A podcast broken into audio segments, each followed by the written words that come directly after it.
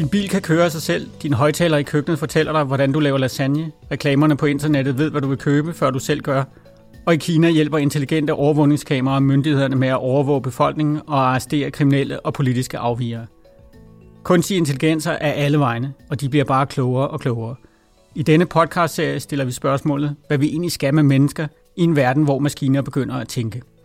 Mit navn er Peter Svare, og jeg har skrevet bogen Hvad skal vi med mennesker?, som handler om kunstig intelligens og hvad tænkende maskiner betyder for samfund, politik, økonomi, etik og vores fælles kosmiske fremtid.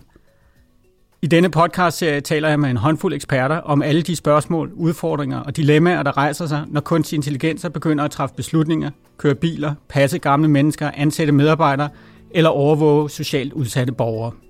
I denne første episode i serien skal vi dog ikke tale med en ekspert. Kunstig intelligens har en lang historie, som er god at kende, hvis man skal forstå fremtidens udfordringer. I det følgende kan du derfor høre mig læse højt af bogens første kapitel, som handler om kunstig intelligens fra antikkens myter til vore dages lærende maskiner. Kapitel 1. Magi, mekanik og maskinlæring. Men Gud steg ned for at se på byen og tårnet, som de var ved at bygge. Se, hvad de er i stand til at udrette, når de er enige og taler samme sprog, sagde Gud. Intet vil være umuligt for dem. Lad os derfor give dem forskellige sprog, så de ikke længere forstår hinanden. Historien om Babelstårnet handler om, hvordan menneskeheden mistede evnen til at tale det samme sprog. Men historien handler også om en forfængelig Gud, der er bange for, at mennesket bogstaveligt talt skal vokse op i himlen og opnå guddommelig status. Det er en Gud, der er konstant på vagt over for de agerige mennesker, som er på vippen til at blive lige så kloge som Gud.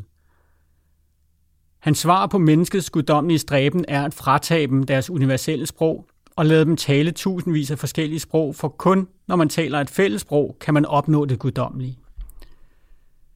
Historien om Babelstårnet er en skabelsesmyte om menneskets sprog, men det er også den skabelsesmyte, der forklarer menneskehedens evige stræben efter at transcendere sig selv, at bryde ud af det menneskelige og søge en universel guddommelig tilstand, som kan løfte os ud af vores jordbundne trældom – den er med andre ord historien om vores stræben efter og frygt for at genskabe os selv i det guddommelige billede.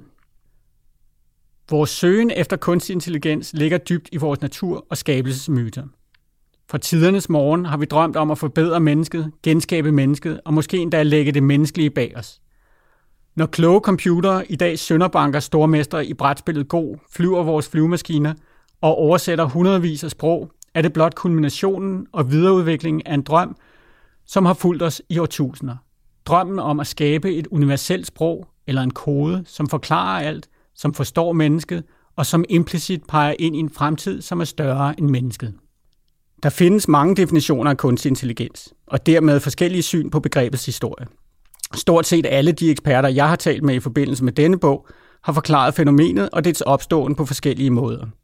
Forskere på området ser det som en forskningsdisciplin, som udsprang på et ganske bestemt tidspunkt i 1950'ernes USA. Politikere ser kunstig intelligens som et produkt af internettets opblomstring. Praktikere og forretningsfolk ser det som en fortsættelse af 1800-tallets industrialisering og opfatter kunstig intelligens som et naturligt næste skridt, hvor ikke alene håndens, men også hjernens arbejde bliver automatiseret.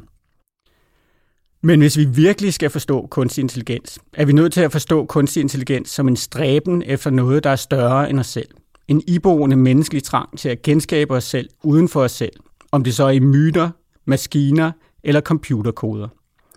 Historien om kunstig intelligens handler ikke kun om computere, neurale netværk eller maskinlæring.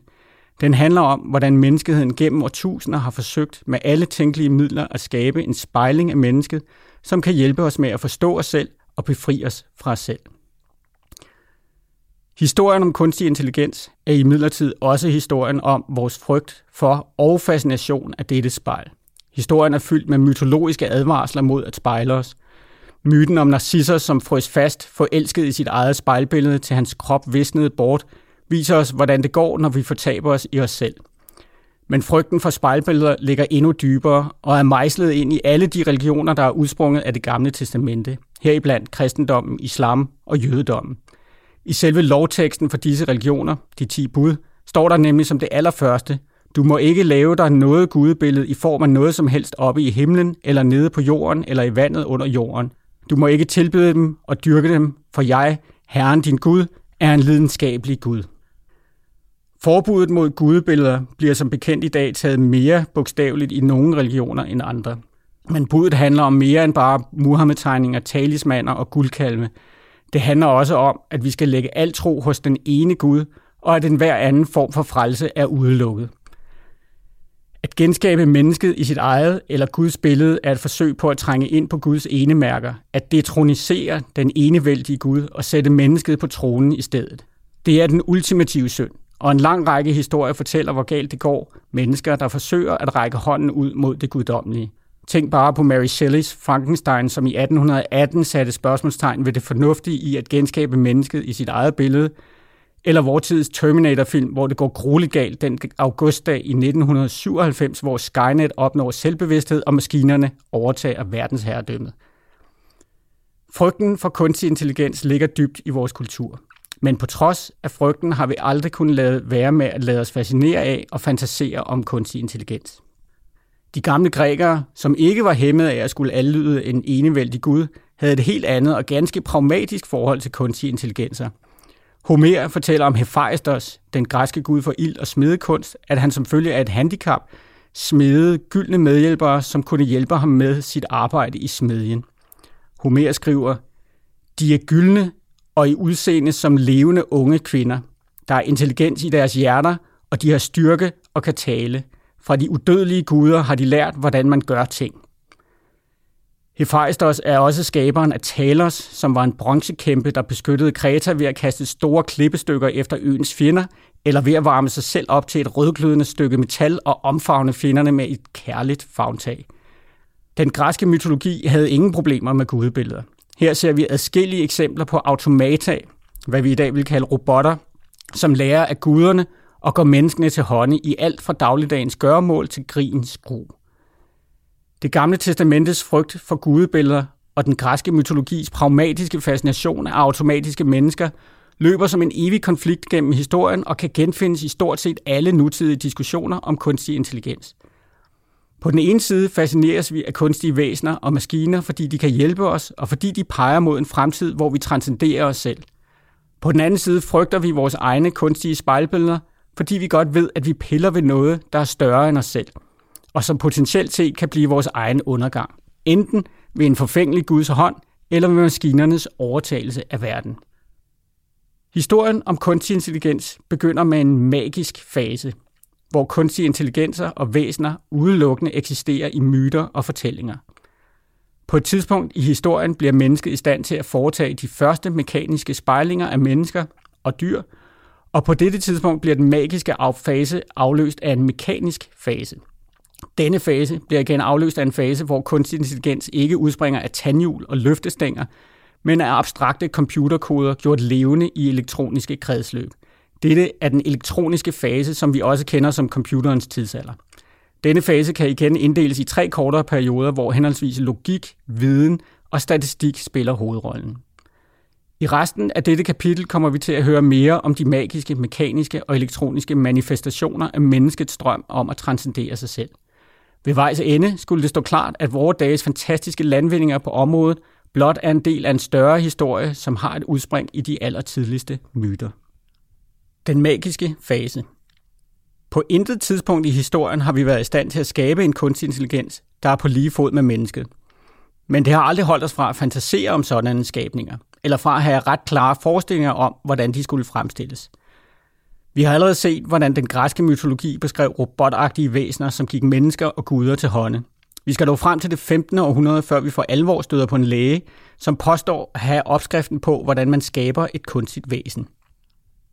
Som så mange andre videnskabsmænd i denne tid var Paracelsus ikke bare læge. Han var uddannet i botanik, medicin, mineralogi, minedrift og naturfilosofi, udover naturligvis den grundlæggende uddannelse i teologi og humaniora. I 1527 arbejdede han som læge i Basel i Schweiz, som på det tidspunkt var en renaissancehøjborg i Europa. Og han havde det privilegium at forelæse ved universitetet.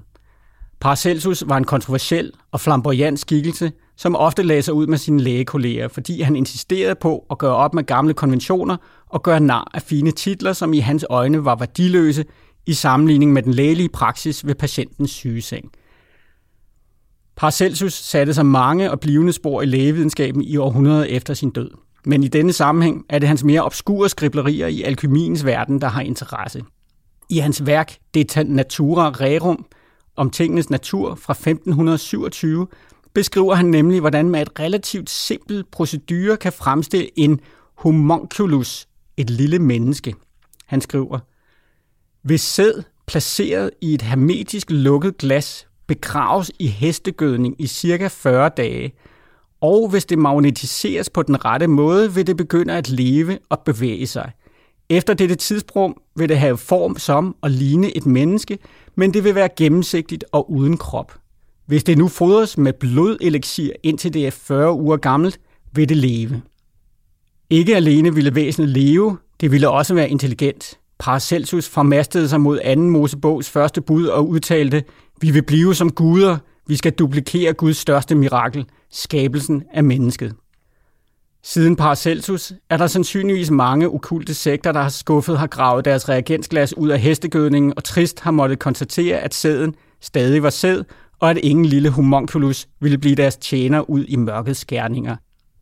Paracelsus' egne disciple må også have været godt skuffede, da de efter Paracelsus død begravede hans efterladenskaber i hesteskødning og ventede hans genopstandelse efter 40 dage. Det skete naturligvis ikke, og Paracelsus blev dermed en af de første mange videnskabsmænd i verdenshistorien, som uden held har lovet os evigt liv gennem kunstig intelligens. Vi kommer til at møde flere af disse videnskabsmænd, før de sidste ord er skrevet i denne bog.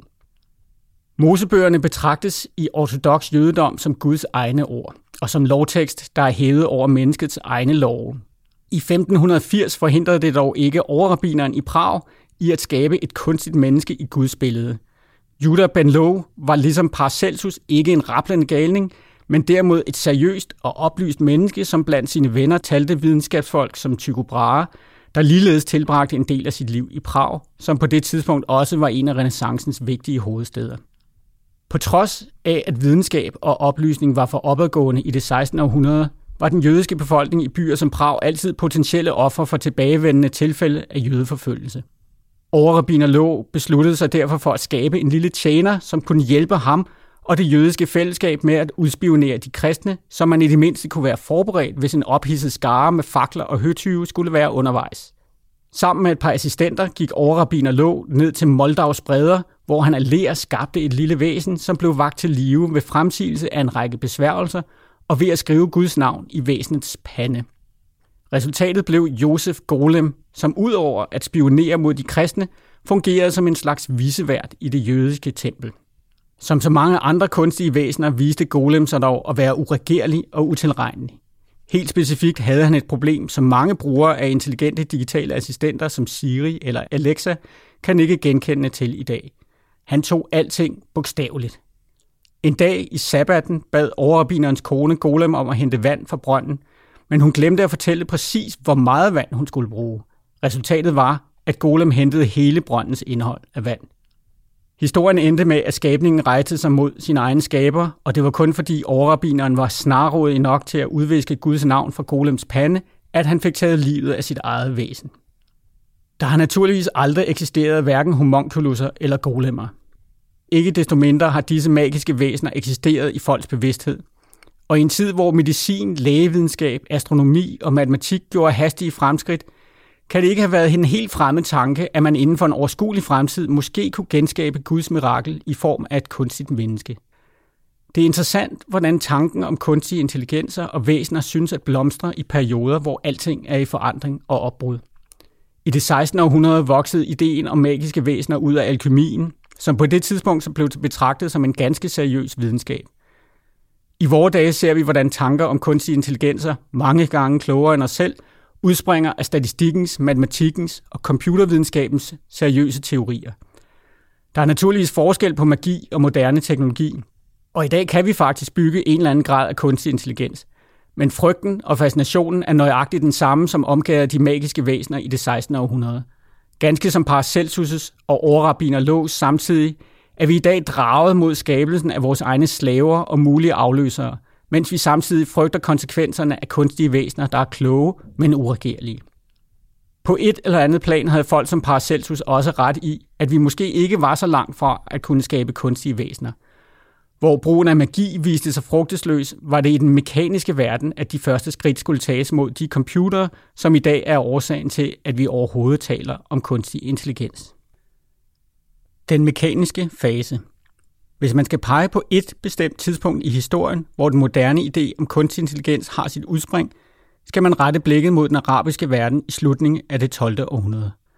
Mens det europæiske kontinent i middelalderen henlå i et intellektuelt mørke, havde den arabiske verden siden 750 efter Kristus oplevet en sand videnskabelig revolution, særligt inden for matematikken og astronomiens verden.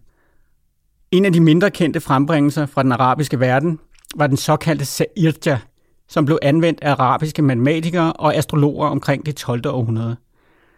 Navnet er sandsynligvis en sammentrækning af ordet Sa'itja, som betyder horoskop, og Daira, som betyder cirkel. Hvis man skulle beskrive Sa'irja med nutidens ord, vil man sige, at det var et af de første forsøg i verdenshistorien på at skabe en algoritme, altså en automatiseret proces, der indsamler viden og spytter noget bearbejdet og forbedret viden ud i den anden ende. Med andre ord i store træk det, som er definitionen af moderne computere. Men hvor moderne computere har deres udspring i ren matematik og logik, havde Sa'irja et ben solidt plantet i magiens og religionens verden – det var en kompleks maskine, som kombinerede magi, mekanik og matematik på en måde, som i dag forekommer meningsløs, men som i datidens verden gav lige så god mening, som Googles søgeresultater gør i dag. Og på mange måder var Sairja en form for søgemaskine. Man kunne stille et spørgsmål til Sairja, efter spørgsmålet, ligesom en matematisk ligning, blev nedbrudt i sine bestanddele, som herefter gennemgik en række matematiske operationer baseret på det arabiske alfabet og talsystem. Selve operationen foregik ved, at man drejede nogle runde papirskiver med tegn, tal og bogstaver, som angav, hvordan man skulle slå op i en række tabeller og tekster med arabiske digte. Og når man var færdig med den komplekse proces, kunne man udlede et svar, poetisk formuleret på arabisk. I sammenligning med en moderne computer svarede drejeskiven til det program, der omformer data, mens tabellerne og digtene svarede til den database, som indeholder computerens viden. Den væsentligste forskel på Sairja og en moderne computer er dog, at Sairja for at virke skulle kalibreres efter de gældende stjernetegn, således at man altid fik forskellige svar afhængigt af stjernernes placering på himlen. Det fortælles, at den arabiske historiker Ibn Khaldun i 1371 blev præsenteret for Sairja og blev fortalt af en mand ved navn Sheikh al-Madjani, at maskinen var oldgammel og i store træk altid havde eksisteret i den arabiske verden – da Ibn Khaldun betvivlede denne påstand, opfordrede al-Marjani ham til at spørge maskinen selv. Ibn Khaldun formulerede derfor spørgsmålet. Er Sa'irja en nylig eller oldgammel videnskab? Hvortil Sa'irja svarede, Helligånden vil rejse bort, som dens hemmelighed bliver lagt for dagen, til Idris, og gennem den steg han til den øverste bjergtop. Svaret var kryptisk. Men for dem, der vidste, at Idris var en islamisk vismand, som i Koranen beskrives som den oprindelige forfader, var det klart. Svaret betød, at Seirja havde eksisteret så længe menneskeheden kunne huske. Set med nutidens øjne er Seirja ikke meget anderledes end astrologi, hvor man med udgangspunkt i placeringen af nogle tilfældige himmellegemer leverer nogle forudsigelser, som ikke har noget som helst hold i virkeligheden, men som folk tror på, fordi de gerne vil tro på dem. Og det er da også tvivlsomt, om Seirja nogensinde har leveret et udsagn eller en forudsigelse, som vi i dag med videnskabelige øjne ville definere som sande. Ikke desto mindre var Seirja revolutionerende, fordi det var første gang, at man i menneskehedens historie forsøgte med et mekanisk redskab at automatisere skabelse af viden. På trods af Sairjas åbenlyse mangler, er den arabiske opfindelse derfor en milepæl i historien om kunstig intelligens. Sairja var ikke alene verdenshistoriens første algoritme, den var også det første forsøg på at skabe en maskine, der kunne forstå verden og forudsige begivenheder – en maskine, der kunne efterlive menneskets evne til at tænke og handle intelligent i verden. Sairdia beskrives også som verdenshistoriens første krypteringsalgoritme, fordi den fungerede på samme måde som moderne krypteringsteknologi, der omformer tekst til volapyk og derefter volapyk til tekst. Der går derfor en lige linje fra Sairdia og frem til et af den moderne tidsalders største navne inden for kunstig intelligens, Alan Turing, som netop er kendt for sit arbejde med at bryde koden i tyskernes krypteringsmaskine Enigma under 2. verdenskrig. Ham skal vi høre mere om, når vi når til den elektroniske fase inden for kunstig intelligens. Sairdja var solidt rodfæstet i den muslimske verden. Og det er derfor ironisk, at den person, som skulle bringe Sairdja ind i den kristne verden, var en katalansk franciskanermunk, hvis ypperste mål i livet var at omvende muslimer til kristendommen. Født i 1232 i en rig familie på Mallorca, levede Ramon Llull i et liv i luksus og overflod, indtil han i 1263 fik en åbenbaring, der fik ham til at forlade sin familie og sit efter eget udsagn fjollede og værdiløse liv. I sit nye liv satte Llull sig for at studere arabisk og muslimsk kultur for at bringe det kristne budskab til den muslimske verden. Men som det ofte går, missionærer gik påvirkningen begge veje. Og på et tidspunkt under Jules mange rejser i den muslimske verden stiftede han bekendtskab med Seirja, som inspirerede ham til at udvikle en lignende mekanisme, som han kaldte Ars Magna. Hvor Sairdja var bygget til at svare på spørgsmål af astronomisk, matematisk og religiøs karakter, var Ars Magna tænkt som en logisk konverteringsmekanisme, som ved hjælp af uomtvistelig logik skulle konvertere muslimer til kristendommen. Ideen var, at en muslim eller en anden vantro skulle kunne stille et hvilken som helst spørgsmål om kristendommen, hvorefter Ars Magna automatisk ville give et svar, der var så logisk og overbevisende, at enhver tvivler ville blive omvendt. Ars Magna kom aldrig rigtigt til at fungere, og det lykkedes sandsynligvis ikke at konvertere mange muslimer med Ramon Jules idéer. I historien om kunstig intelligens er Ars Magna ikke desto mindre vigtig, fordi den introducerer ideen om et universelt sprog af logik, som kan udtrykke al viden og erkendelse i verden. Det er ideen om, at menneskelig tænkning og viden kan omsættes til logiske formler, som sidenhen kan bearbejdes, så der kan opstå ny viden og erkendelse. Det er ideen om, at man kan automatisere det, som vi forbinder med det menneskelige, nemlig erkendelse, tænkning og indsigt. Det er ideen om det præbabelske universelle sprog, med hvilket intet vil være umuligt for mennesket. Ideerne om automatisering af viden og det universelle logiske sprog var født, men der skulle gå mange hundrede år før Ramon Jules tanker fik fodfæste. I mellemtiden bevæger vi os for alvor ind i den mekaniske tidsalder. Fra 1500-tallet og frem efter oplevede Europa en sand eksplosion i automata, mekaniske mennesker, dyr eller maskiner, som ikke bare levede i fantasiens verden, men som gjorde deres indtog på tårnuer og i rige menneskers studerkammer. I dag er denne slags automata mindre spektakulære, men moderne mennesker kan stadig frydes over mekanismer som Rådhuspladsens barometerpiger, der viser sig med cykel eller paraply, afhængigt af det barometriske tryk.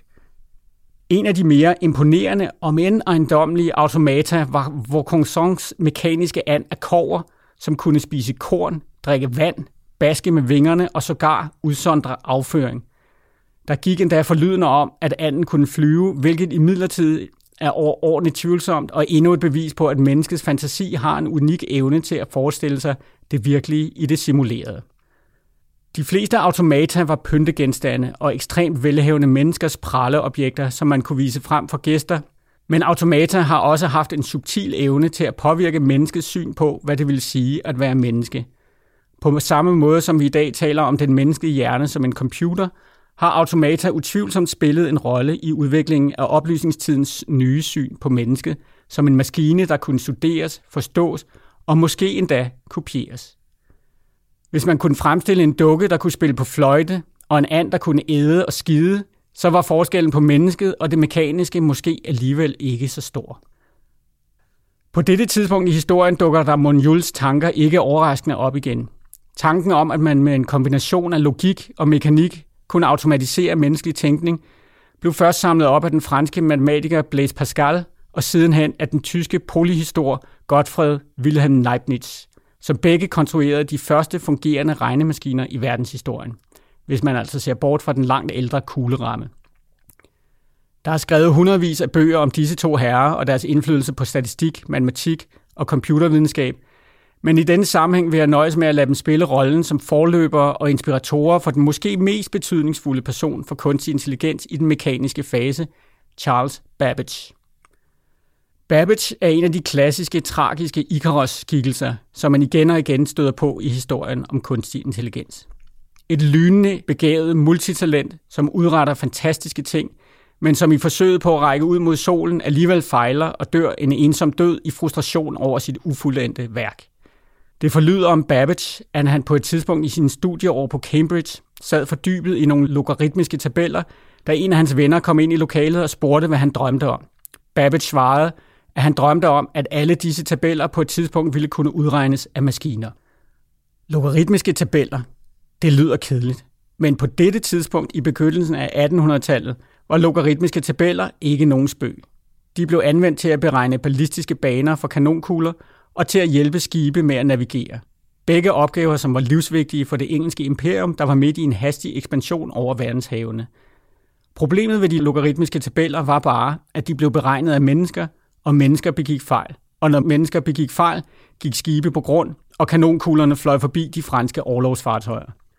Med inspiration fra Pascals og Leibniz mekaniske regnemaskiner konstruerede Babbage i 1822 den første prototype af The Difference Engine, som var en maskine, der skulle kunne automatisere produktionen af logaritmiske tabeller og dermed eliminere de menneskelige fejl, som plagede den engelske flåde.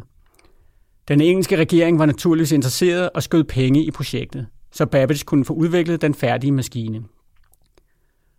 Konstruktionen af The Difference Engine viste sig dog at være mere kompliceret, end Babbage havde forudset. På tegnebrættet havde Babbage et præcist billede af, hvordan maskinen skulle bygges, men datidens håndværksteknikker var simpelthen ikke tilstrækkeligt forfinet til at bygge en maskine, der med mekaniske tandhjul skulle kunne gøre det samme som en moderne elektronisk lommeregner. Det forhindrede dog ikke Babbage i at tænke endnu større tanker. Undervejs i konstruktionen af The Difference Engine begyndte Babbage at konceptualisere og beskrive en endnu mere avanceret maskine, som ikke bare kunne udregne logaritmetabeller, men som ville kunne beregne en hvilken som helst tænkelig funktion, og som ville kunne programmeres til at udføre mange forskellige slags beregninger. Han kaldte maskinen The Analytical Engine, og selvom det aldrig lykkedes Babbage at konstruere den maskine, bliver den i dag betegnet som verdens første programmerbare computer. The Analytical Engine var inspireret af den såkaldte Shakar-væv, som var en væv, der kunne programmeres til at væve forskellige mønstre ved hjælp af hulkort. Babbage overførte princippet til sin Analytical Engine, så den også kunne programmeres. Ikke til at væve, men til at udføre avancerede udregninger. Hvor mekaniske regnemaskiner tidligere havde været ren hardware, som kun kunne én ting, havde Babbage med vævens hjælp opfundet konceptet software – Altså muligheden for, at en og samme maskine kunne gøre uendeligt mange ting, alt afhængigt af, hvordan man programmerede den. Det kan virke primitivt i dag, men det er værd at mindes, at hulkort var i brug i computerverdenen helt op til 1980'erne. Babbage havde tegnet verdens første computer på papiret. Den blev aldrig til virkelighed. Den engelske regering mistede troen på projektet.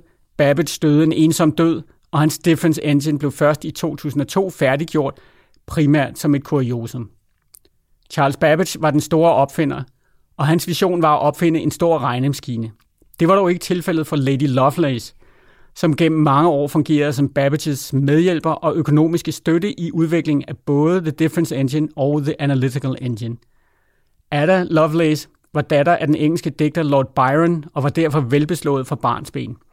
Men den unge Ada var også et lynende matematisk talent, hvilket gjorde hende til en usædvanlig kvinde i 1800-tallet. I modsætning til Babbage kunne Lady Lovelace se et potentiale i The Analytical Engine, som rakte langt ud over bare at være en maskine, der kunne bearbejde tal. På samme måde som Ramon Llull og de arabiske matematikere, der opfandt Seirja, indså Lovelace, at tal kunne fungere som symboler for bogstaver, ord, begreber og sågar musik. Hvis man bare kunne omsætte menneskets verden af kaotiske begreber til en logisk verden af tal, så ville en maskine som The Analytical Engine kunne bearbejde og behandle menneskelig viden og begreber, og på den måde blive en maskine, som ikke bare udarbejdede logaritmiske tabeller, men som rent faktisk automatiserede menneskelig tænkning. På trods af, at Lady Lovelace på denne måde foreså de elektroniske computere, som først ville blive opfundet et århundrede senere, var hun også klar over, at The Analytical Engine bare var en maskine. Det var en unik maskine, fordi den kunne programmeres til at gøre hvad som helst, men den var stadig kun en maskine, fordi den aldrig ville kunne gøre noget, som den ikke var programmeret til. Med hendes egne ord. The Analytical Engine har ingen intentioner om at skabe noget nyt. Den kan gøre lige præcis det, som vi evner at beordre den til at gøre. Selvom Charles Babbage var manden, der løftede arven fra Sairja, Jules, Pascal og Leibniz, er det alligevel Lady Lovelace, der står tilbage som den mest visionære personlighed i højdepunktet af den mekaniske fase – ikke alene kan hun betegnes som verdenshistoriens første programmør, fordi hun skrev den første algoritme til The Analytical Engine. Hun står også tilbage som den første person i historien, der forstod potentialet og de mulige konsekvenser af en computer, der ikke bare behandler tal, men også symboler, begreber og viden. Sidst, men ikke mindst, satte hun en pæl i jorden, da hun argumenterede for, at computere aldrig kan gøre noget, som de ikke er programmeret til. Et argument, som giver eko gennem debatten om kunstig intelligens i de efterfølgende 150 år, som stadig diskuteres livligt, og som vi også vil vende tilbage til senere i denne bog. Den mekaniske fase inden for kunstig intelligens havde med The Analytical Engine nået sit højdepunkt. Alle idéerne var gode nok, men den mekaniske tilgang til computer var en blindgyde, fordi mekaniske computere altid vil være nogle enorme, klodsede og langsomme monstre.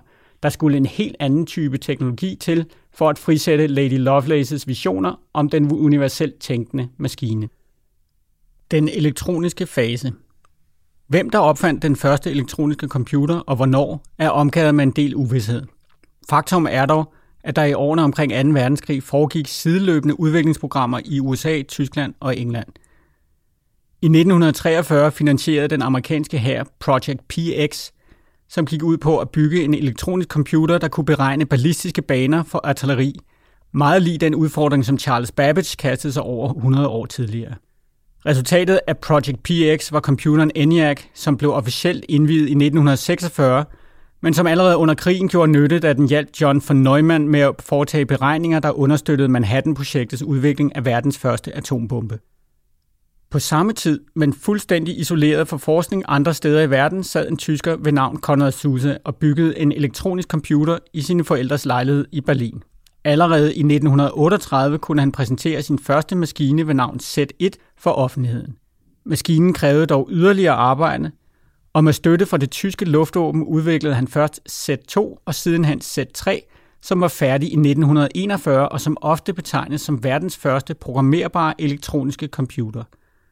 Suses arbejde var dog fuldstændig ukendt for resten af verden, og senere i krigen blev de fleste af hans maskiner ofre for de allierede styrkers tæppebumpninger – Suse overlevede 2. verdenskrig, men på grund af Tysklands isolation efter krigen blev Suses bidrag til udvikling af computere først anerkendt langt senere i historien.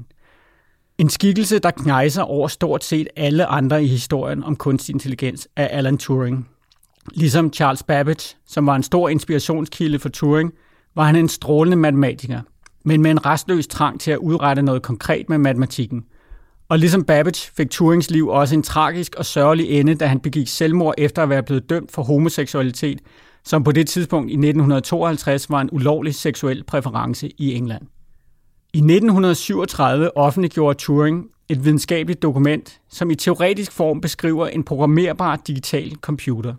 Turing kaldte den selv en universel computer, og hans koncept er siden bare blevet kendt som den universelle Turing-maskine – det var en maskine, der ligesom Charles Babbages Analytical Engine kunne programmeres til at gøre lige, hvad man bad den om. Når man først har bygget en universel Turing-maskine, behøver man i princippet ikke bygge andre regnemaskiner, fordi Turing-maskinen kan programmeres til at gennemføre alle tænkelige beregninger. Turings dokument inspirerede de amerikanske forskere på området og har sandsynligvis bidraget til udviklingen af ENIAC, men set i det lange historiske lys var Turings tanker endnu mere opsigtsvækkende, fordi de i princippet foreså vores dages computeriserede og digitaliserede verden, hvor vi alle render rundt med en smartphone, der fungerer som lommeregner, kalender, telefon, avis, musikafspiller osv. Under krigen arbejdede Turing, som tidligere nævnt, med at bryde tyskernes Enigma-maskine. Der er indspillet en fascinerende film med Benedict Cumberbatch i hovedrollen, som beskriver den periode i Alan Turings liv. Filmens titel er The Imitation Game, og det er faktisk lidt af en anachronisme, for Turing introducerer først begrebet Imitation Game i 1950, et stykke tid efter krigen, i et skældsættende dokument, som har sat dagsordenen for diskussioner om kunstig intelligens helt op til i dag. I dokumentet Computing Machinery and Intelligence diskuterer Turing spørgsmålet om, hvorvidt maskiner kan tænke. Som I har set, var der egentlig ikke noget nyt i dette spørgsmål. Ramon Jules Ars Wagner var et forsøg på at udvikle en tænkemaskine, og Lady Lovelace var også klar over, at Babbages Analytical Engine potentielt set var en tænkende maskine. Det nye i Turings dokument var, at han faktisk tog spørgsmålet seriøst og udviklede en test, som kun kunne påvise, om en maskine tænker. En test, som sidenhen er blevet kendt som Turing-testen. Turing-testen er i virkeligheden et snedigt trick for at undgå en uendelig filosofisk diskussion af, hvad tænkning overhovedet betyder. I stedet foreslår Turing en test, som er inspireret af en selskabsleg, hvor to personer af forskelligt køn går ind bag en dør, og resten af selskabet ved at stille spørgsmål til manden og kvinden gætter, hvem der har hvilket køn. Mandens opgave i lejen er at forvirre udspørgerne, så de gætter forkert. Turing foreslår nu, at man ombytter manden med en computer, således at det er computerens opgave at snyde udspørgerne til at tro, at den er mennesket, og den anden person i rummet er computeren. Computeren skal altså ikke alene kunne kommunikere som et menneske, den skal også forholde sig til en social situation, hvor den anden person i rummet interagerer med udspørgerne. Sådan er den oprindelige version af Turing-testen. På et tidspunkt i 1952 foreslår Turing en noget simplere test, der udelukkende består af en computer og en udspørger, som er adskilt af en væg. Her er det udspørgerens rolle at regne ud, om hun taler med en computer eller et menneske. Selvom dette ikke er det oprindelige imitation game, som Turing beskriver i 1950, er det den version af testen, som er gået over i historien og som de fleste mennesker tænker på, når de i dag taler om Turing-testen. I dokumentet fra 1950 diskuterer Turing også, hvorvidt der rent faktisk vil være tænkende computere i fremtiden. Og hans forudsigelse er klar. I slutningen af århundredet, altså omkring år 2000, vil der eksistere computere, som i mindst 30 procent af tilfældene vil kunne imitere et menneske, hvis man spiller The Imitation Game i 5 minutter. I resten af dokumentet diskuterer han forskellige indvendinger mod sin forudsigelse. Og her dukker Lady Lovelace op igen. Turing er for så vidt enig i hendes teori om, at computere kun gør, hvad de bliver fortalt, og at de derfor ikke kan finde på noget nyt. Men, og det er et stort men, jo mere komplekse computere bliver, desto sværere bliver det også for mennesker at forstå, hvorfor de gør, som de gør, og selvom computer i realiteten ikke kan finde på noget nyt, så kan det meget vel for mennesker virke som om de besidder originalitet og kreativitet. Hvis man ifølge Turing analyserer, hvordan menneskets hjerne fungerer, vil man nå frem til, at den også blot er en maskine, som gør, hvad den er programmeret til. Alligevel accepterer vi, at mennesket er originale, kreative og intuitive. Turing erkender dog, at det kan være svært at håndprogrammere en maskine til at blive dygtig nok til at vinde i The Imitation Game. Det kræver simpelthen for meget programmering. Han afslutter derfor sit dokument med at argumentere for, at den mest sandsynlige vej mod tænkende maskiner går gennem lærende maskiner. Han skriver, at det vil være omsonst og umuligt at programmere noget, der minder om et voksent menneskes hjerne. Og derfor foreslår han i stedet, at man programmerer noget, der minder mere om et barns hjerne, hvorefter man sætter denne barnehjerne-maskine til at lære nye ting. Turing er godt klar over, at forestillingen om en maskine, der kan forandre sig selv gennem læring i 1950 er næsten utænkelig. Computere var store elektromekaniske monstre, som blev programmeret ved hjælp af hulkort. Ikke desto mindre så han på dette tidspunkt frøet til den revolution, vi har været vidner til inden for kunstig intelligens de seneste 10 år. For Turing havde ret. Den hurtigste vej til tænkende maskiner går gennem maskiner, som er i stand til at lære sig selv at tænke. Der skulle dog gå et halvt århundrede, før maskinlæring blev en realistisk mulighed og kom til at gå sin sejrsgang inden for kunstig intelligens. Den logiske periode 1950'erne er et afgørende årti for kunstig intelligens som videnskabelig disciplin. For det første er det årtiet, hvor de elektroniske computere for alvor bliver en realitet og tilgængelige for forskere, primært på de større amerikanske forskningsuniversiteter. For det andet sker der et skift fra hardware til software, hvor historien om kunstig intelligens hidtil havde været domineret af spektakulære automata og imponerende mekaniske maskiner, bliver udviklingen nu overtaget af kodere, der ikke bygger maskiner, men programmerer dem. Det har blandt andet den konsekvens, at nye typer af forskere med nye typer af idéer bliver tiltrukket af tanken om at bygge tænkende maskiner. For det tredje er det over tid, hvor den kolde krig er rødklødende, og særligt i USA kastes der derfor milliarder af dollars efter den mindste gnist af en idé, som kan give Sovjetunionen baghjul i kapløbet om at udvikle de mest sofistikerede våben. Særligt RAND Corporation, som er en amerikansk militær forskningsinstitution, skyder meget store summer i en række skøre udviklingsprojekter, som oftest har et militært formål, men som ikke sjældent udvikler sig i andre retninger. Internettet er for eksempel et forskningsprojekt, der begyndte i Rand Corporations regi. Herbert Simon var en af den nye slags forskere, der blev tiltrukket af at udvikle kunstig intelligens og af de gode lønninger, som Rand Corporation kunne tilbyde. Simon var en anerkendt forsker inden for politisk videnskab, psykologi og organisationsteori – han var interesseret i, hvordan beslutninger bliver truffet i organisationer, og udviklede en teori om, hvordan mennesker logisk træffer beslutninger på baggrund af de betingelser, som de møder. En teori, som han sidenhen modtog Nobelprisen i økonomi for. I Rand Corporation mødte han Alan Newell, som var matematiker, og de to indgik i et mangeårigt samarbejde, der kom til at præge forskningen inden for kunstig intelligens i lang tid fremover. I 1955 arbejdede de sammen om The Logic Theorist, som var et program, der spejlede menneskelig problemløsning. Simon og Newell hævdede, at mennesker tænker logisk og anvender en række teknikker til at løse problemer, og at disse teknikker kan afløses og gøre til computerkoder. Så man får en maskine, der løser problemer på samme måde som mennesker. De to fokuserede på mange forskellige typer af problemer, heriblandt skak, som i midlertid viste sig for komplekst, og de endte med at beslutte sig for, at The Logic Theorist skulle sættes til at løse logiske problemer, som var blevet fremsat i bogen Principia Mathematica, skrevet af Alfred North Whitehead og Bertrand Russell. I begyndelsen af 1956 lykkedes det at færdiggøre The Logic Theorist. Det viste sig, at den kunne løse logiske problemer på overraskende kreative måder. For første gang var der skabt en fungerende kunstig intelligens, som løste problemer, der ikke var rent matematiske, og som gjorde det på en måde, der virkede menneskelig. The Logic Theorist var med moderne standarder et lille program, som løste snævre problemer, men man genfinder i programmet den elgamle drøm om at opfinde et universelt sprog, som kan programmeres og manipuleres til at skabe nye indsigter. Det universelle sprog var for Newell and Simon logikkens sprog, fordi den formelle logik udgjorde en perfekt bro mellem computerens matematiske univers og menneskets sproglige verden. Mere kendt end The Logic Theorist er nok den konference, hvorpå programmet blev præsenteret.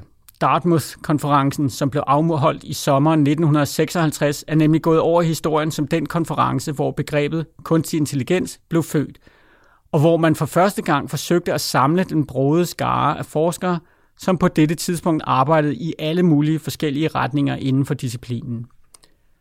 På trods af, at The Logic Theorist efter sine ikke gjorde det store indtryk på selve konferencen, blev programmet alligevel retningsgivende for i hvert fald et årtis forskning inden for kunstig intelligens, og særligt ideen om, at man med logik kunne spejle menneskelig beslutningstagen, blev central for forskningen. På trods af, at The Logic Theorist på mange måder var banebrydende, var det også et meget snævert program, som udelukkende ved hjælp af logik kunne løse logiske problemer fra en bog om logik. Det viste sig hurtigt, at den virkelige verden var for kompleks og fyldt med domænespecifik viden, til at man med en generel logisk tilgang kunne løse alle typer af problemer. I et årti efter Dartmouth-konferencen blev der forsket intenst i at skabe intelligens ved hjælp af generaliserbar logik, men midt i 1960'erne opstod en erkendelse af, at skabelse af kunstig intelligens krævede mere end logik. Det krævede viden, masser af viden. Den vidensbaserede periode. Hvis man står på en græsplæne en solskinsdag og udbryder sikke en dejlig dag, vil de fleste mennesker uden problemer forstå, at der tales om vejret, selvom man jo udmærket kunne have hensyn til noget, der var sket på arbejdet, noget i relation til ens helbred, den politiske situation, eller tusindvis af andre ting. Intelligent samtale forudsætter, at dem, der taler sammen, er enige om konteksten for samtalen. Vi taler på en måde og med et bestemt sprog med vores kolleger, og vi taler helt anderledes med vores ægtefæller og igen på en tredje måde med vores nære venner. I 1960'erne blev der inden for forskningen i kunstig intelligens arbejdet ihærdigt på at skabe maskiner, der kunne tale i et naturligt sprog med mennesker, eller i det mindste bare kunne interagere i en relativt simpel spørgsmål-svar-sammenhæng. Problemet var, at eksperimenterne med naturlig tale igen og igen løb ind i problemer, fordi maskinerne, der blev sat til at konversere med mennesker, manglede forståelse for samtalens kontekst. Det var derfor først, da man begyndte at eksperimentere med samtaler inden for en præcis defineret sammenhæng, at man så de første rigtige fremskridt med konverserende maskiner. En af disse konverserende maskiner var programmet ELIZA, som var udviklet af ingeniøren Joseph Weizenbaum og psykologen Kenneth Colby. Som kontekst for deres program valgte Weizenbaum og Colby den psykoterapeutiske samtale, hvilket var lidt af en genistreg, fordi denne type samtale foregår inden for en helt bestemt ramme, hvor formålet er at få patienten til at tale om sig selv, mens terapeutens rolle er at stille spørgsmål. Det program, som agerede terapeut, behøvede med andre ord ikke at forstå alt, hvad der foregik i samtalen. Og hvis programmet mødte situationer, hvor det ikke kunne finde et logisk svar, kunne det altid stille et nyt spørgsmål. En adfærd, som i normale samtaler mellem gode venner ville være højst besynderlig, men som i den terapeutiske samtale giver god mening. Man kan stadig prøve den oprindelige version af Eliza forskellige steder på nettet. Mens jeg skrev dette kapitel, havde jeg for eksempel denne samtale med Eliza. Eliza, is something troubling you? Peter, I feel like writing a book is too much work. Eliza, do you enjoy feeling like writing a book is too much work? Peter, no, it really bothers me. Eliza, are you saying no just to be negative? Peter, I'm trying to explain how I feel. Eliza, do you believe it's normal to be trying to explain how you feel? Peter, yes. Eliza, you're sure? Peter, pretty much. Eliza, do you feel strongly about discussing such things? Peter, yes. Eliza, I understand. Man bliver ret hurtigt træt af Eliza. Og det er heller ikke så svært at gennemskue, hvordan hun genbruger mine egne sætninger og vender dem mod mig som spørgsmål. Ikke desto mindre var der folk, der blev snydt af Eliza og troede, at der faktisk sad et menneske på den anden side af computerterminalen. Og der var ovenikøbet folk, der havde prøvet Eliza, som tækkede og bad Josen Weisenbaum om mere tid med Eliza, fordi de følte, at samtalerne med hende gav mening. Computertid var nemlig kostbar dengang i 1960'erne, så det var ikke bare tilgængeligt for alle. Eliza har aldrig bestået Turing-testen, men passerer man folk i situationer, hvor de tror, at de taler med en terapeut, og hvis de er tilstrækkeligt selvoptaget, så sker det faktisk, at folk føler, at de har en værdifuld samtale med et andet levende menneske, når de taler med Eliza. Og dette fænomen gav anledning til en større kontrovers mellem de to opfindere af Eliza. Kenneth Colby så store muligheder for Eliza inden for det psykologiske behandlingsområde. Han var fascineret af, at mennesker reagerede emotionelt på samtalerne med Eliza, og han mente, at Eliza meget vel kunne bruges som en substitut for en menneskelig terapeut, hvilket ville kunne gøre psykoterapi tilgængeligt for langt flere mennesker. Han arbejdede derfor videre på egen hånd med en ny version af Eliza, som han kaldte Doctor. Joseph Weisenbaum derimod var stærkt skeptisk over for at bruge Eliza som terapeut. For ham var Eliza et eksperiment i at få en maskine til at tale så naturligt som muligt, og den terapeutiske samtale var bare et godt sted at begynde på grund af den strukturerede kontekst. Han var fundamentalt modstander af ideen om, at en maskine, som jo ikke forstod noget, kunne sættes til at føre en meningsfuld samtale med et andet menneske. Hans modstand var så indet, at det førte til et offentligt brud mellem de to opfindere, og 10 år senere publicerede Weisenbaum en bog med titlen Computer Power and Human Reason, hvor i han i stærke vendinger kritiserede menneskets fascination af kunstig intelligens. En af de vigtigste pointer i bogen, som var inspireret af hans arbejde med Eliza, var, at der findes områder i menneskelivet, hvor maskiner bør holdes ude. Mennesker interagerer med udgangspunkt i følelser som tillid, kærlighed og respekt, og maskiner kommer aldrig til at forstå den slags følelser. Derfor er meningsfuld samtale med maskiner meningsløs. Hans pointe var, at mennesker er fundamentalt anderledes end maskiner. Vi fungerer på nogle andre præmisser, og hvis vi begynder at tro, at maskiner er ligeværdige partnere, risikerer vi at miste noget grundlæggende menneskeligt. Weissenbaums argument minder om Lady Lovelaces udtalelse om, at maskiner kun kan gøre det, som vi beordrer dem til.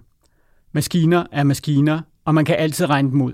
De kan ikke overraske os, og de kan ikke byde på noget, som har værdi i den menneskelige verden. I modsætning til dette synspunkt står folk som Kenneth Colby, der tror på, at selv primitive maskiner kan indgå i menneskelige relationer og skabe reel værdi for mennesker, der har brug for det.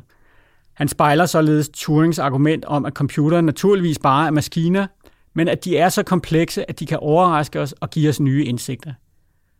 Maskiner er muligvis sjælløse, men hvem siger, at en maskine skal have en sjæl for at kunne interagere meningsfuldt med mennesker?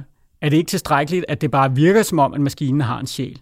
Hvad er en sjæl i øvrigt, og hvem siger, at mennesket har en sjæl? Selv de mest primitive forsøg på at skabe kunstig intelligens kan let give anledning til dybe filosofiske diskussioner. Men i 1960'erne og 1970'erne var der ikke tid til megen filosoferen – Skiftet fra den logiske periode til den vidensbaserede periode skabte grobund for helt nye praktiske og anvendelige applikationer for kunstig intelligens, og pludselig begyndte man at se kunstig intelligens blive nyttig ude i den virkelige verden.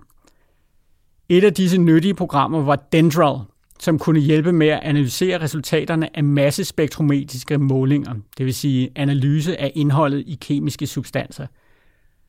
Dendral var et af verdens første såkaldte ekspertsystemer, hvilket er den betegnelse for kunstig intelligenser, der er baseret på store mængder af specialiseret viden inden for snævre områder. Ekspertsystemer så en enorm opblomstring i 1970'erne og 80'erne, og helt op til i dag er ekspertsystemer ryggraden i mange store virksomheders automatisering af processer. I modsætning til Newell og Simons Logic Theorist, som er baseret på universel logik, er et ekspertsystem baseret på specialiseret og kontekstafhængig viden. Et ekspertsystem bygges derfor ikke ved at opbygge smukke logiske regler, men ved at indsamle store mængder af rodet ekspertviden, som man oversætter til et sprog, som en computer kan forholde sig til.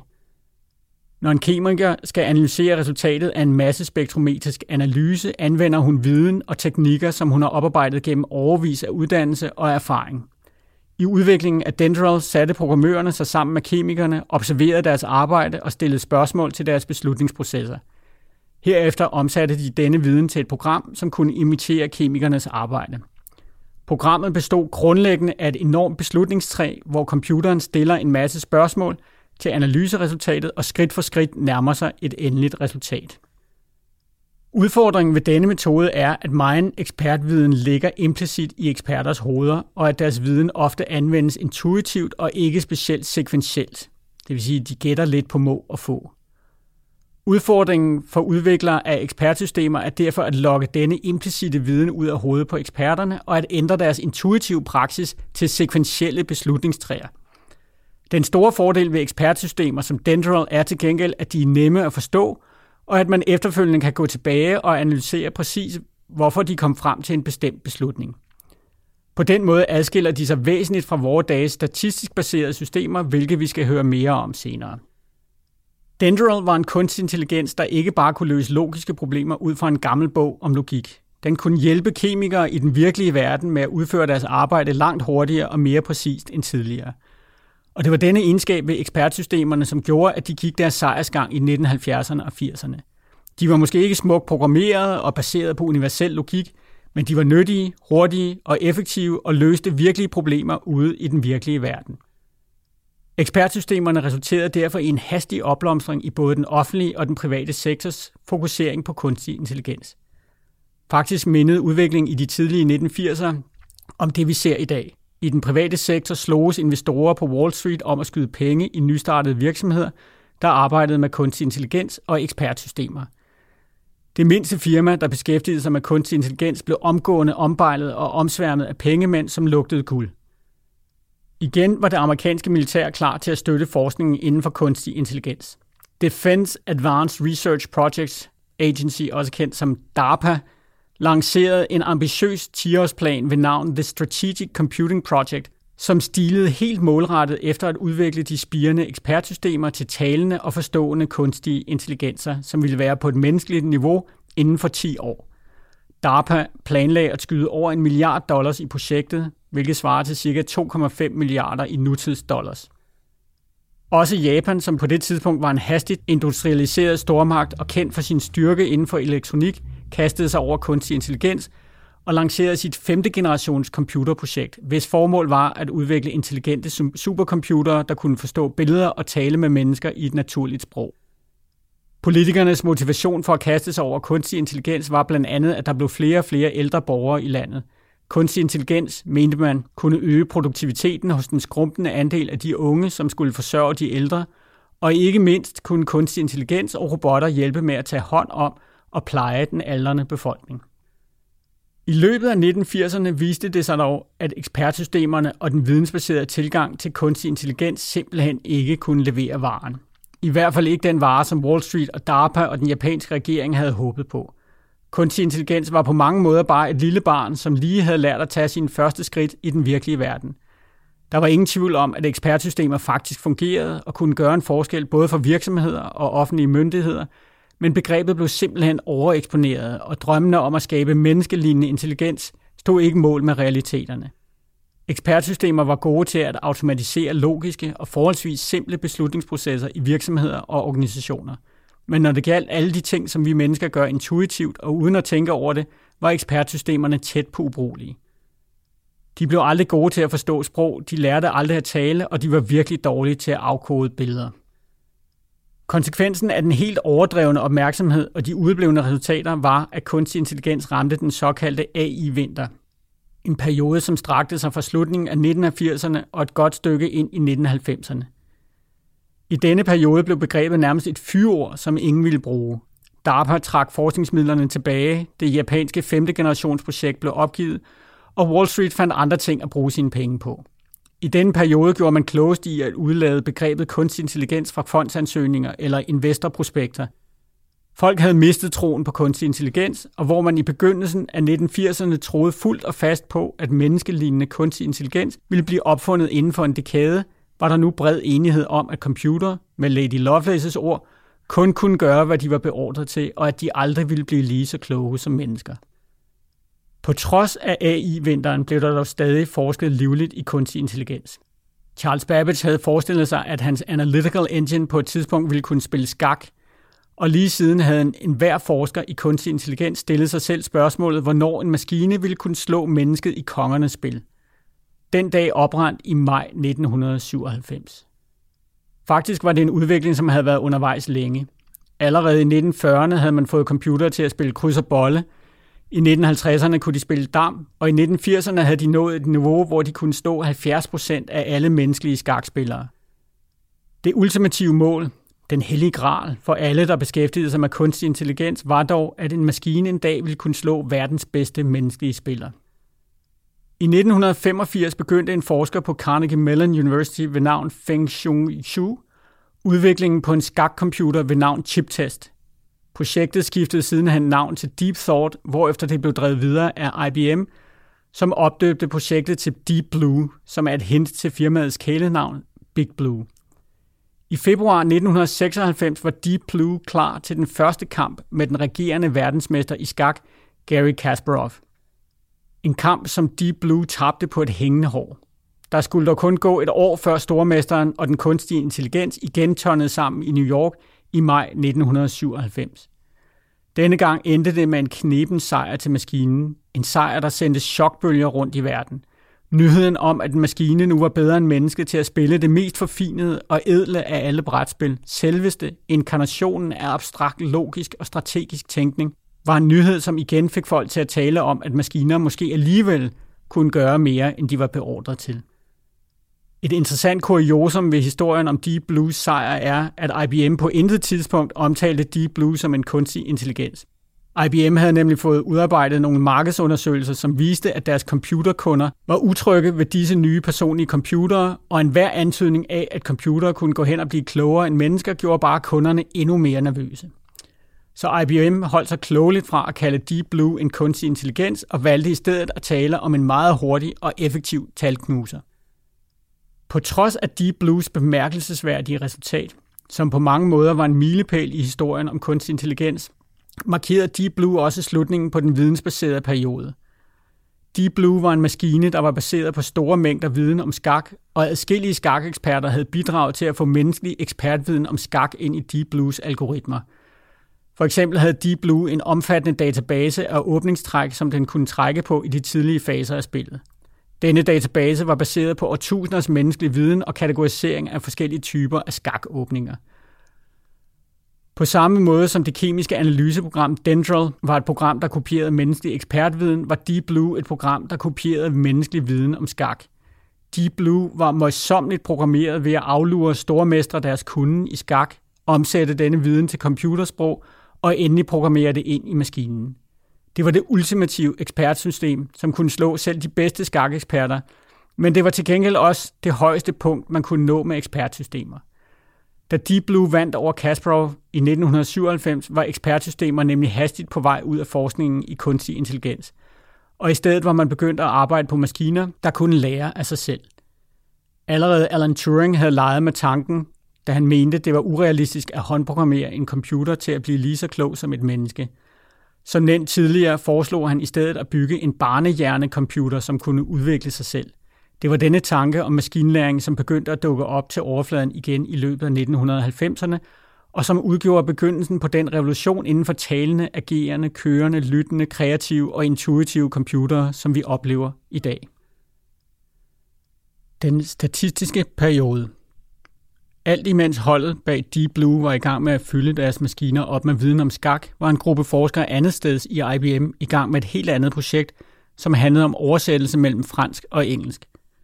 Forskerne på IBM's Watson Research Center publicerede allerede i 1988 et dokument med titlen A Statistical Approach to Language Translation, som blev startskuddet til den statistiske periode inden for kunstig intelligens. Dokumentet gjorde op med et fasttømret dogme om, at computere kun ville blive gode til at oversætte tekster, hvis de faktisk forstod indholdet af teksten. I overvis havde man med lingvistiske regler og sprogforskere forsøgt at lære computere at forstå og oversætte tekster, men denne tilgang havde igen og igen vist sig frugtesløs. Når det gælder sprog, er der simpelthen for mange eksplicite og implicite regler til, at det manuelt kan kodes ind i en computer. Vi kender det fra vores egne oplevelser med sprogundervisning i skolen. Ingen elever har nogensinde lært fransk ved at lære ordbogen og de grammatiske regler udenad. Fransk lærer man først for alvor, når man for tredje gang stammende spørger en lokal pariser om vej til Louvre. Sprog læres ved at høre sproget igen og igen, og helst i en sammenhæng, så man kan associere sproget med objekter og begivenheder i virkeligheden. IBM's forskere smed derfor lingvisterne og de grammatiske regler på porten og valgte en helt anden tilgang, hvor man fuldstændig var ligeglad med, om computeren forstod ordene, grammatikken eller hele sætninger. I stedet for at lære computeren sprog, vendte man processen på hovedet og lod computeren lære sprog af sig selv. Det lyder enkelt, når man siger det, men princippet i maskinlæring er faktisk temmelig revolutionerende. Almindelige ikke-lærende computere fungerer ved hjælp af algoritmer – som behandler data og spytter noget ny data ud i den anden ende. Jeg har for eksempel nogle ganske simple algoritmer, der styrer belysning i mit hjem. En af disse algoritmer henter tidspunktet for solnedgang på internettet, og når solen går ned, tænder lyset automatisk. Jeg har selv kodet denne helt simple if-then-algoritme, som kan koges ned til, hvis solnedgang, så tænd lyset. Maskinlæring fungerer nærmest omvendt af en traditionel algoritme. I maskinlæring begynder man med at fodre sin computer med data, og på grundlag af disse data udvikler computeren sin egen algoritme. Hvis nu belysning i mit hjem var et lærende system, så ville det holde øje med, hvornår jeg tændte og slukkede lyset, og hvis det lærende system havde adgang til internettet, ville det ret hurtigt opdage, at der var en statistisk sammenhæng mellem tidspunktet for solnedgang og tidspunktet for, hvornår jeg tænder lyset i min lejlighed. Sammenhængen ville måske ikke være 100% sikker, nogle dage vil jeg ikke være hjemme, og andre dage vil jeg se en film, men på lang sigt vil der være en sammenhæng mellem, hvornår jeg tænder lyset og hvornår solen går ned. Mit lærende belysningssystem vil nu bruge denne statistiske indsigt til at udvikle sin egen algoritme, som vil være identisk med den, jeg selv har lavet. Nemlig, hvis solnedgang, så tænd lys. Hvis systemet også havde adgang til andre hjemmets internetforbundne dimser, ville det lærende system måske også have regnet ud, at jeg ikke tænder lyset, når jeg bruger mit Apple TV. Og så ville systemet sandsynligvis udvikle reglen lidt mere sofistikeret, så den ville blive til hvis solnedgang, og hvis ikke Apple TV, så tænd lys. Maskinlæring bruger altså statistiske metoder til at udlede regler fra data. Med andre ord, den komplet omvendte metode af den, vi kender fra ekspertsystemerne, hvor man ved hjælp af vidensbaserede regler producerer data. Ekspertsystemerne løb ind i en mur, fordi der er en naturlig grænse for, hvor mange regler et menneske kan håndkode ind i en maskine. Maskinlæringssystemerne har ikke en sådan grænse. De kan i princippet blive ved og ved med at udvikle selvlærte regler. Fordi maskinlæring er baseret på data og statistik, kræves der ret store mængder af data, før maskinlæring begynder at fungere. I eksemplet med belysningen vil det ikke nytte noget at fodre systemet med to ugers data om mine lystændingsvaner. For det første vil der være for store usikkerheder i data, fordi jeg jo ikke tænder lyset præcis, når solen går ned hver dag. For det andet vil systemet med to ugers data ikke kunne regne ud, at der var en sammenhæng mellem dagens længde og hvornår jeg tænder lyset. Systemet vil sandsynligvis være nødt til at observere min adfærd i mindst et halvt år, og måske helt op til et år før det med tilstrækkelig stor sikkerhed vil kunne udlede den korrekte regel. Og det er ovenikøbet en relativt simpel regel. Lige så snart man arbejder med større regelkomplekser, hvor der måske er tusindvis eller millioner af regler på samme tid, kræver det virkelig store mængder af data, før de maskinlærte regler begynder at afspejle virkeligheden. For at lykkes med deres oversættelsesprojekt havde forskerne fra IBM derfor behov for data, og de havde behov for både input-data og output-data.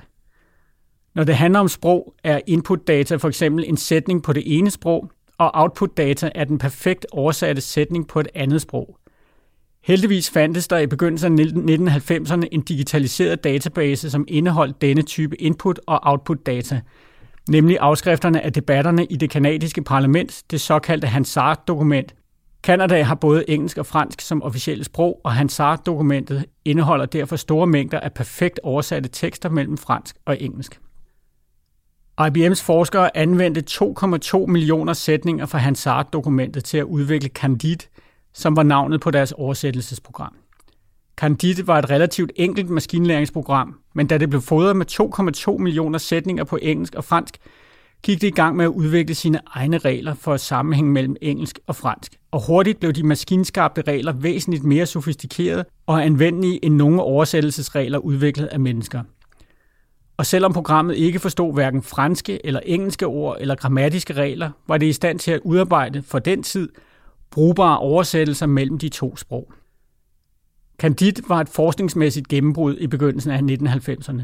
Men der skulle dog gå nogle år endnu, før maskinlæring for alvor eksploderede ud af forskningslaboratorierne og ind i milliarder af menneskers dagligstuer. I begyndelsen af 1990'erne var dokumenter som Hansar nemlig lidt af en sjældenhed. Der fandtes simpelthen ikke særlig mange store datasæt, som kunne anvendes til maskinlæring. Det skulle dog hurtigt ændre sig. I løbet af 1990'erne og begyndelsen af dette årtusinde skete der tre ting, som for alvor satte gang i de statistisk baserede maskinlæringssystemer. For det første udviklede internettet sig fra at være et nichefænomen for forskere og nørder, til at være et folkeligt fænomen, som ganske almindelige mennesker begyndte at tumle rundt i. I løbet af 1990'erne brugte de fleste mennesker internettet til informationssøgning, men først efter årtusindskiftet begyndte sociale medier at gøre det muligt for helt almindelige mennesker at skabe deres eget indhold – Kombinationen af internettet og sociale medier fik mængden af data om alt mellem himmel og jord til at eksplodere. I dag er der milliarder af mennesker, der taler om sig selv, taler med deres venner og deler værdifuld viden på internettet. Og langt størstedelen af disse data er tilgængelige overalt på kloden. En sand guldgruppe for en datasulten maskinlæringsalgoritme, der prøver at blive klogere på, hvordan mennesker tænker, taler og agerer. For det andet blev flere og flere af de fysiske objekter, vi omgiver os med, digitale.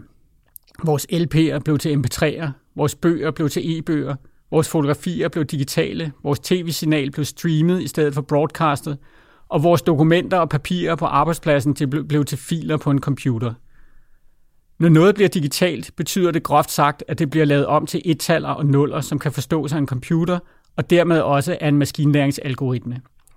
De seneste 20 år har været en lang udvikling frem mod en verden, hvor stort set alt, hvad vi omgiver os med, er digitalt eller har en digital oprindelse.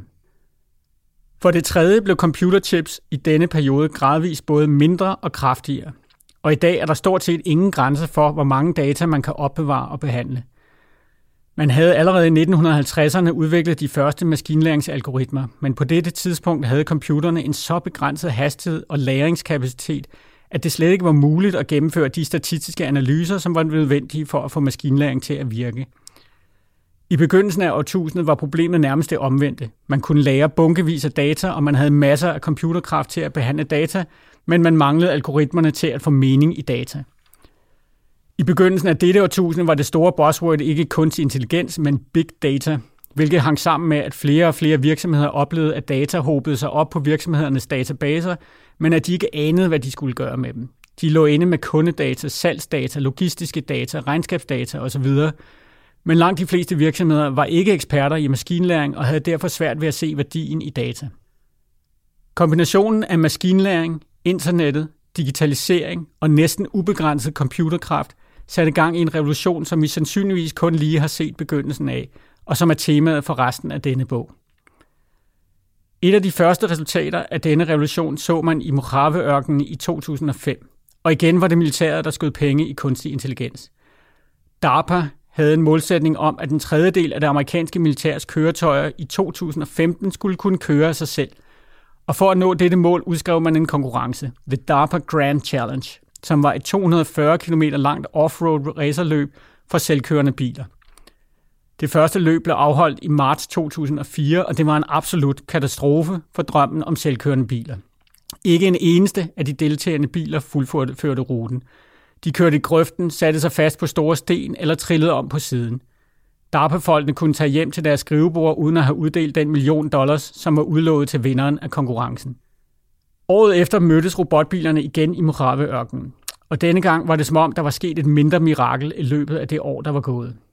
Af de 23 deltagende biler var der kun én bil, der ikke fuldførte.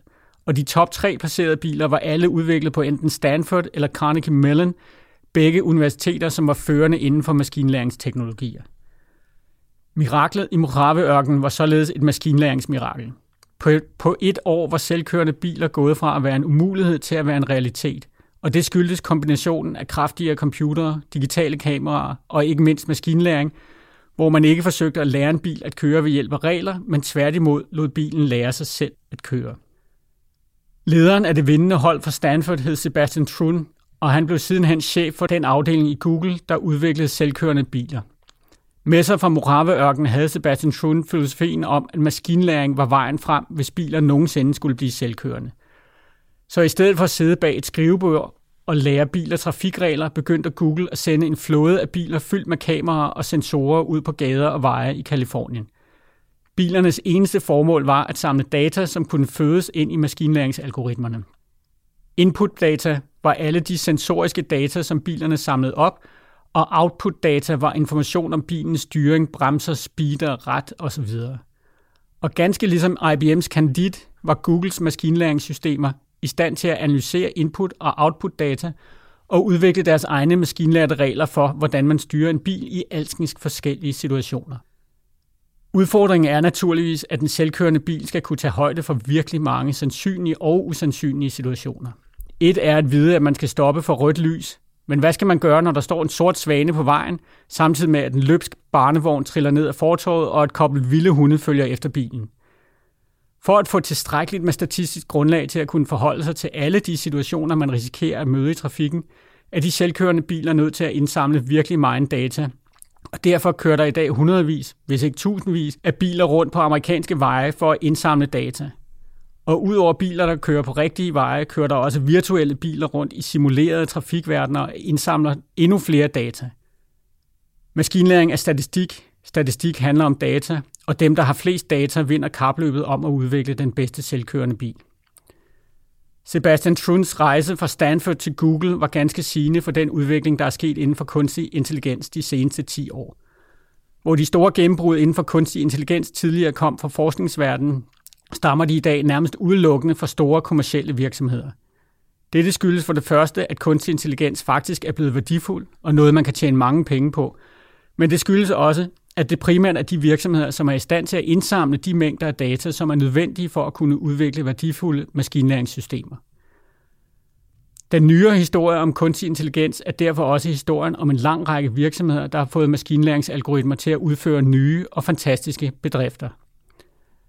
I 2006 udskrev Netflix en konkurrence, som skulle forbedre virksomhedens filmanbefalingssystem med 10%. Det lyder ikke af meget, men Netflix lever af at få folk til at se film, og hvis folk ser 10% flere film, er det virkelig godt for Netflix' omsætning. Netflix stillede et datasæt til rådighed, som deltagerne i konkurrencen kunne bruge til at træne deres maskinlæringsalgoritmer. Og i 2009 lykkedes det for det vindende hold at forbedre algoritmen med 10,06 procent og indkassere præmien på 1 million dollars. Når du åbner for din Netflix-konto i dag, er det således en maskinlærende kunstig intelligens, som anbefaler de film, du bør se. Også i 2006 lancerede Google deres oversættelsesservice Google Translate, som byggede på nøjagtigt de samme principper som Candid i begyndelsen af 1990'erne. Men i modsætning til Candid havde Google adgang til internettet, og her lå en sand guldgruppe af oversatte tekster, som var guf for en maskinlæringsalgoritme. Blandt andet oversatte tekster fra EU. Google Translate var brugbar fra begyndelsen, men var langt fra perfekt. De seneste år er servicen dog blevet så god, at man kun oplever mindre grammatiske fejl, når man oversætter mellem større sprog. I 2011 var IBM klar igen. Denne gang med deres maskinlæringscomputer Watson, hvis første opgave var at spille Jeopardy. Udfordringen for Watson var ikke så meget paratviden, som jo er den stærke side for computere. Udfordringen for computeren var at forstå spørgsmålene og omsætte dem til en relevant søgning og så naturligvis at svare på den rigtige Jeopardy-måde, hvor man formulerer sit svar som et spørgsmål. Watson bestod med glans og slog de førende Jeopardy-mestre Brad Rutter og Ken Jennings. Watson er sidenhen blevet IBM's flagskib, når det handler om at sælge og markedsføre kunstig intelligens til virksomheder, sundhedsorganisationer og mange andre. I 2010 lancerede en virksomhed ved navn SRI International en app til iPhone, der fungerede som en talende assistent. Appen var et stort spring fremad i talegenkendelsesteknologi, og for almindelige mennesker var det første gang, man hjemme i dagligstuen kunne tale i et nogenlunde almindeligt sprog med sin smartphone. Der gik der heller ikke mere end to måneder, før Apple havde købt virksomheden og havde integreret den maskinlærende assistent i alle deres telefoner og omdøbt systemet til Siri. Lanceringen af Siri indledte en knivskarp konkurrence mellem Apple, Google, Amazon, Samsung og flere andre om at udvikle den bedste intelligente og talende app. På en eller anden måde har kunstig intelligens altid fascineret os mest, når de excellerede i spillenes verden. Skak var altid den hellige gral for kunstig intelligens, men det gik også verden rundt, da Watson besejrede mennesket i Jeopardy. Det var derfor heller ikke en overraskelse, at pressen var massivt til stede, da Googles AlphaGo-computer i 2016 skulle spille mod Lee Sedol, en af verdens dygtigste go-spillere. Da Deep Blue i 1997 havde slået Gary Kasparov, havde man slået sig til tåls med, at skak var et logisk spil, som egnede sig godt til logisk tænkende, ekspertprogrammerede computere. Mange folk mente til gengæld, at Go var et spil, som aldrig ville blive mestret af computere, fordi hvert god spil har så mange kombinationsmuligheder, at ikke engang maskiner kan regne dem igennem. God kræver en vis portion intuition og fornemmelse for brættet, som maskiner aldrig ville mestre. Igen havde skeptikerne dog forregnet sig, for statistiske maskinlæringssystemer er netop gode til at være intuitive. De fungerer ved at lære fra data og udlede mønstre og sammenhænge.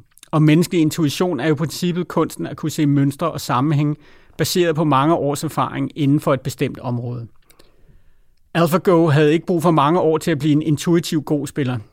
Googles ingeniører fodrede AlphaGo med tusindvis af god spil, spillet af mennesker, hvorefter de satte maskinen til at spille mod sig selv for yderligere at skærpe dens evner.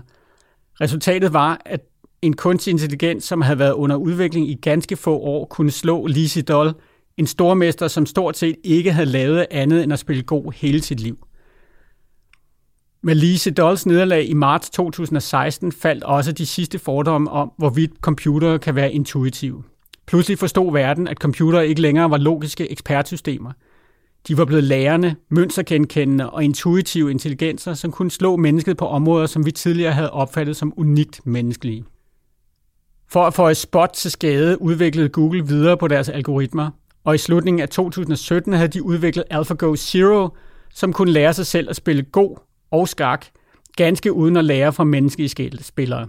Ideen var, at man satte to god spillende computer til at spille mod hinanden, men man fortalte dem ikke om andet end spillets regler. På grund af Googles superhurtige processorer kunne de spille mange spil. Tusindvis af spil i minuttet. I begyndelsen spillede de naturligvis håbløst dårligt, men efterhånden som de fik spillet millioner af spil, blev de bedre og bedre – til slut kunne de ikke alene slå samtlige professionelle go-spillere, de kunne også slå den version af AlphaGo, som havde slået Lizzie Doll. Det virkelig interessante ved historien er dog, at udviklingen fra håbløst dårlig go-spiller til verdens bedste forløb over 24 timer.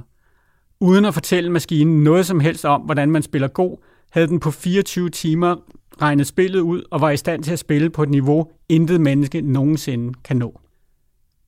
Historien om AlphaGo og AlphaGo Zero er således også historien om den statistiske maskinlærings ultimative sejrsgang inden for kunstig intelligens.